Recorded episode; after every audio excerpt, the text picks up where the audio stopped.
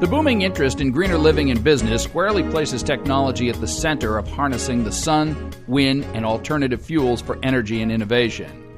As these clean tech innovations race toward solving energy independence, intellectual property remains the driver behind each unique idea and invention. Eric Raciti is a partner with the law firm Finnegan and chairs the firm's alternative energy practice.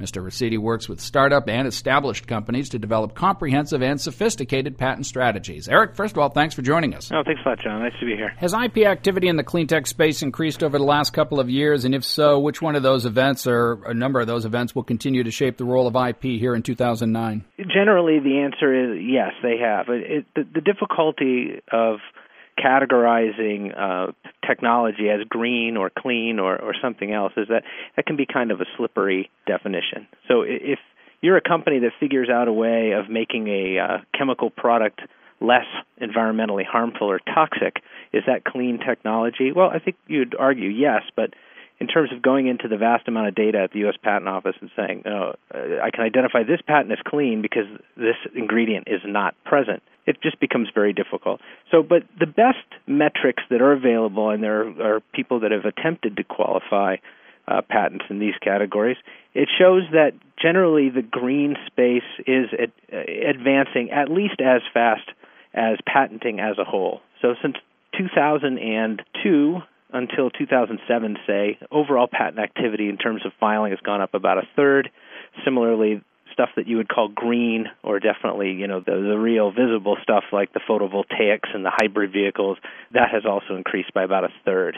So it's growing at least as fast as the general economy and uh, the general you know, innovation stream. So there's every ex- expectation that that will continue at at least this rate and likely more as the energy picture in the future shapens. Of course, we know that the economic picture today is a little bit difficult, so it's hard to use the last six months is any indication, but it looks like trends are holding. Well, and I would imagine it's important to keep that kind of long-term perspective on things. Sure, and that's that's really what patenting is all about, um, and why patenting activity is generally not something that is a line item that's cut from a company's budget at any stage.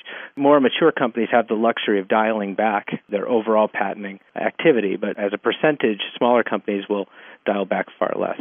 Now, about the increase in consumer demand for cleaner technologies? How's that driving innovation? This is where clearly the last six months have been have been challenging. I mean, uh, if you'd asked me this question six months ago, we would have an economy that was still basically functional and was 70% based by GDP on consumer you know, driven consumption. But that is not the case today, and um, clearly, I think the average consumer is looking at a different playing field. If you were to look at the spending that went into our economy from, say, 2001 to 2008 and backed out home equity withdrawals, the GDP becomes kind of flat.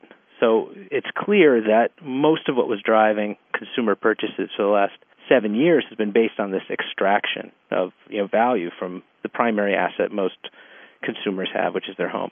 So moving forward, we can't expect that to be there. You probably will not see the same demand for solar installs at the residential level unless that is really driven by government spending. Are there any historical comparisons in IP activity such as what we're seeing today compared to industries over time? Comparisons are always difficult, and again, uh, uh this current situation is, is complicated, and the economic environment is a little different than what we've seen in other places. But if you'd asked me at the end of, of the summer of 2008 where I thought this was going when oil prices were increasing and investments were flowing into you know, green and clean technologies, I'd have predicted it would end. It would look something like uh, the dot com boom. There was an uh, incredible amount of cash sloshing around in the global system, liquidity, and it was looking for places to invest. And green energy looked like a very attractive place to invest. Now, today, I mean, things are looking a little bit different. And if the current economic downturn is protracted,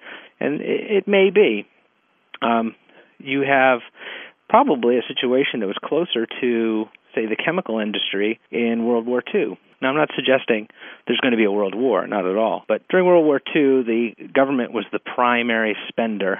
And in the coming 18 months, we can expect that our governments are going to be primary spenders in our economy. And what happened when the war ended is that the chemical industry became much more consumer based.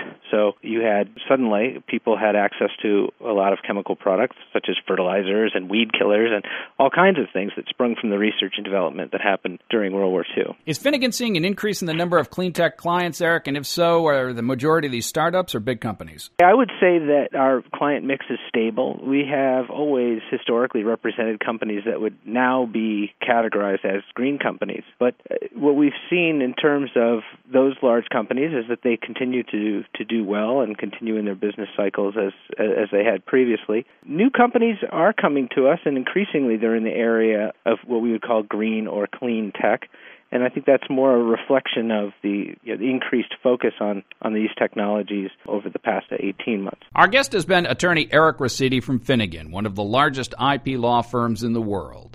In the second part of this feature on clean tech issues, attorney Raciti will discuss the various kinds of patent protections that are available and offer suggestions for ways companies can protect the IP of their clean tech investments and patents. To listen to other podcasts in this series and for additional information on the firm, please visit www.finnegan.com. Thank you for listening to this podcast from Finnegan.